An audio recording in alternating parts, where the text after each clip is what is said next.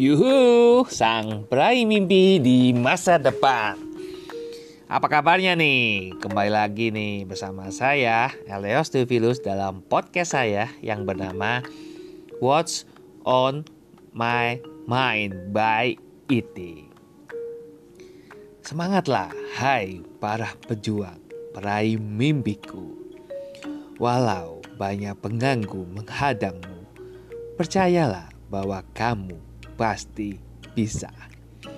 Gunakanlah senjata yang kamu miliki, tak akan sia-sia segala yang engkau pelajari.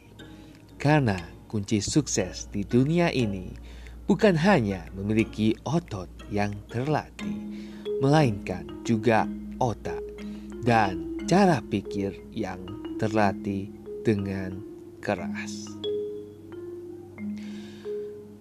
Episode sebelumnya, saya sudah berbicara mengenai tipe kepribadian sanguin dan melankolis, beserta dengan karakteristiknya. Pada episode kali ini, saya ingin melanjutkan untuk tipe kepribadian kolerik dan pragmatis. Tanpa panjang lebar lagi, yuk langsung dengerin ya. Kepribadian kolerik ini didominasi oleh beberapa sifat, yaitu ekstrovert, pelaku, dan optimis. Sedangkan emosi yang dominan dari tipe kepribadian yang satu ini yaitu terlahir sebagai pemimpin, dinamis, aktif, suka dengan perubahan, berkemauan kuat, independen. Lalu untuk tipe kepribadian pragmatis yaitu introvert, penonton, dan pesimistik.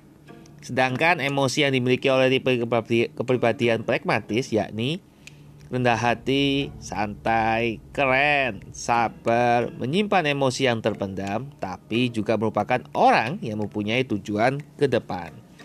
Well, jadi begitu materi singkat yang dapat saya bagikan ke iter sekalian nih.